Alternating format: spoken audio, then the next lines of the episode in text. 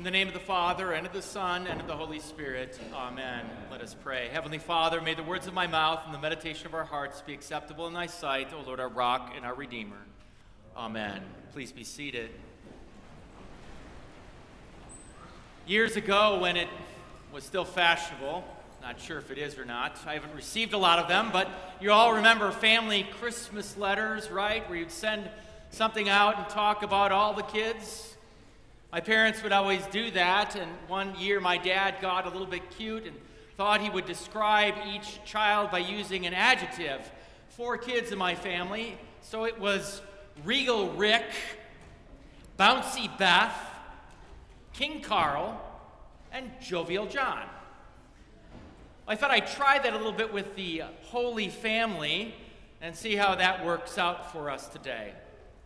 Meek Mary, just Joseph, zealous Zechariah, eager Elizabeth. Jesus, I'm not going to try to do that.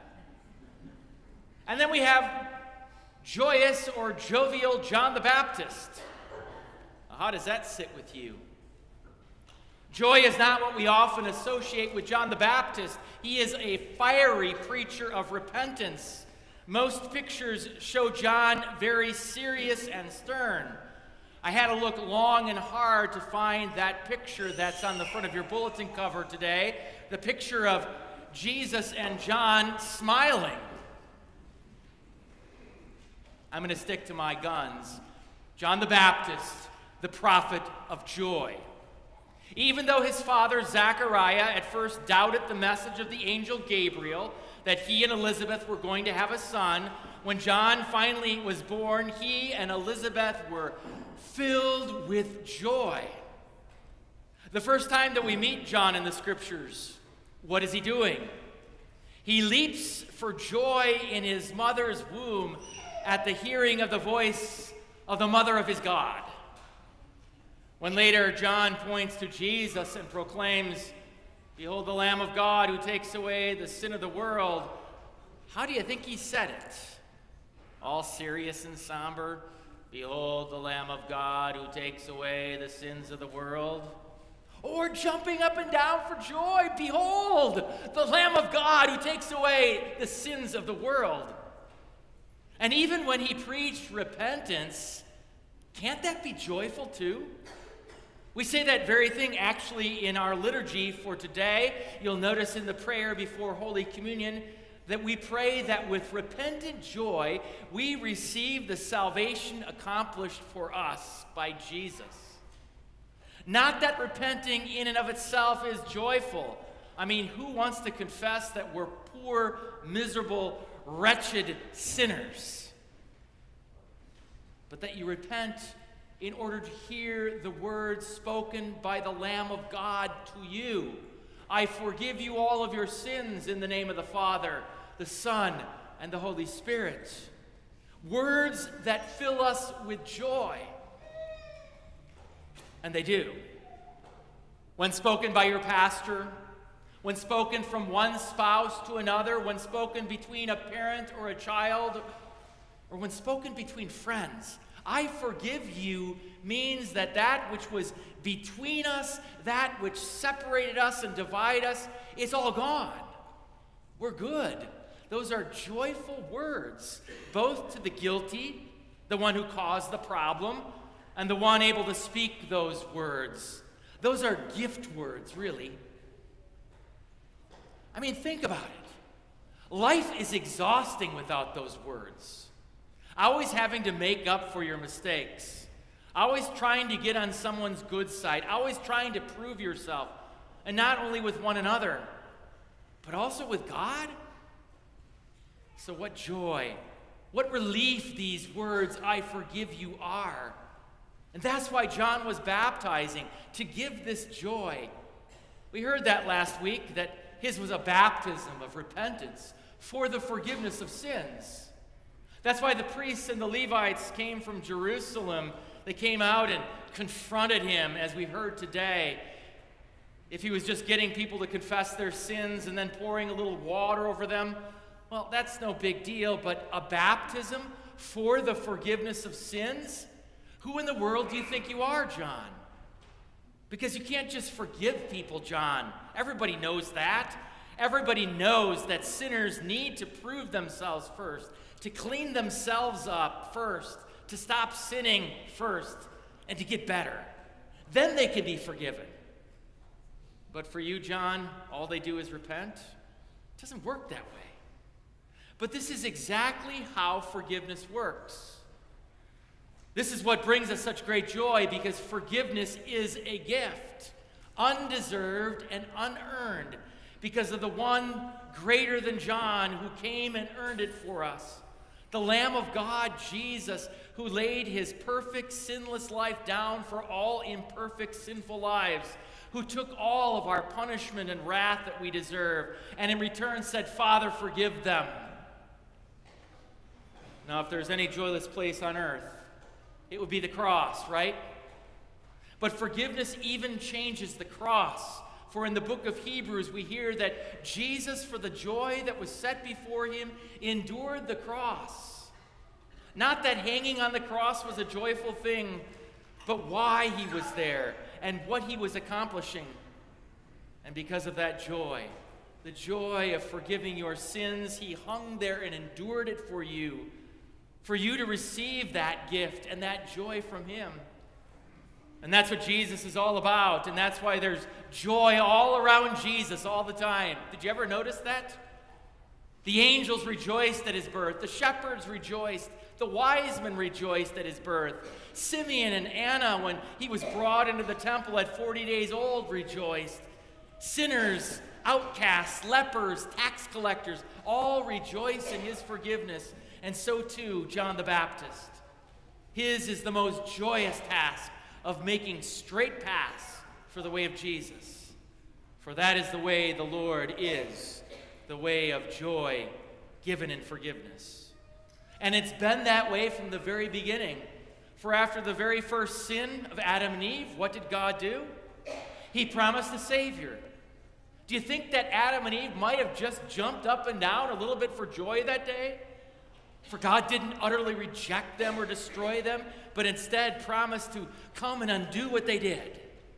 Now, there were consequences for their sins, to be sure. They messed up. There are consequences for our sins, too.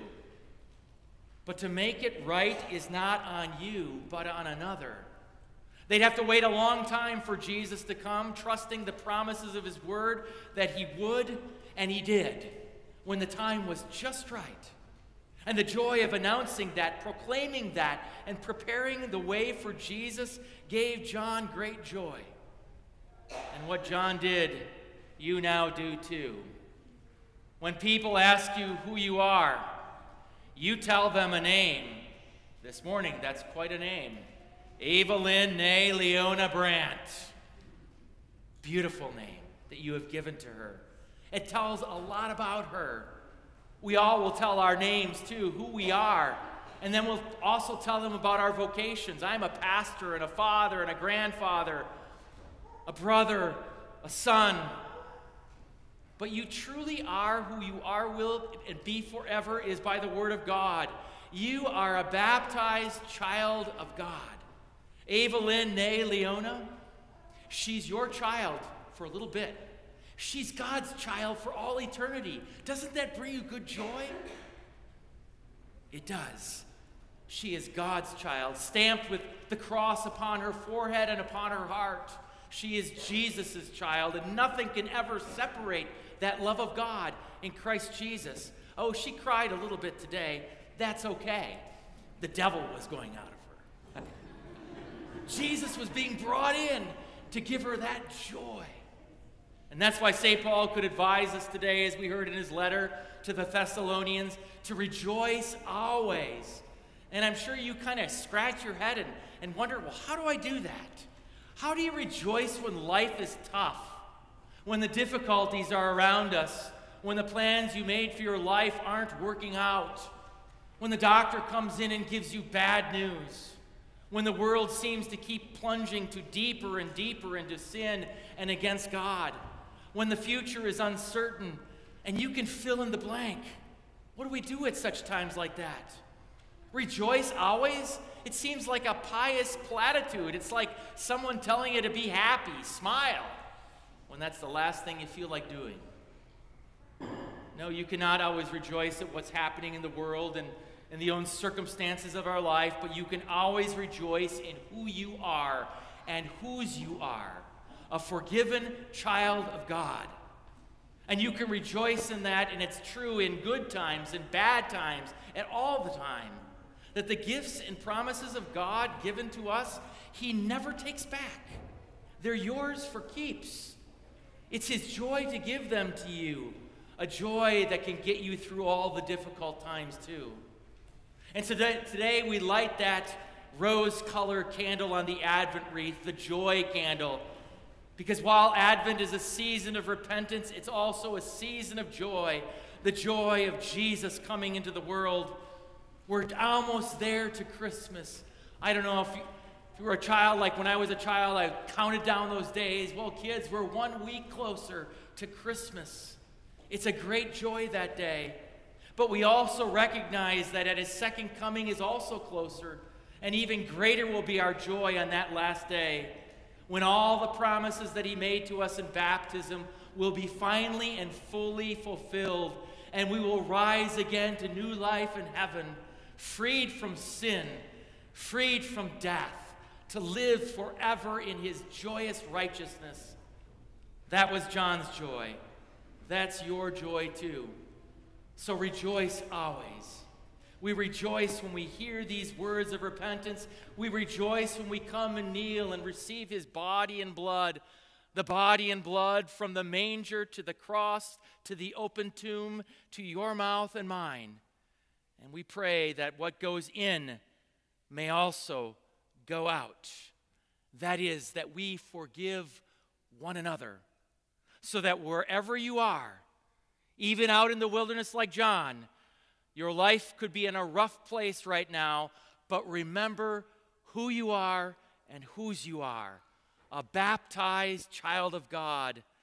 And that joy gives us strength, not just today, but every day. Because it's true every day. The Lord's Christmas gift to you. And so may you be like John be filled with the joy of the Lord, for he is your strength. In the name of the Father, and of the Son, and of the Holy Spirit. Amen. Now may the peace of God, which surpasses all understanding, guard your hearts and minds through faith to Christ Jesus to life everlasting. Amen.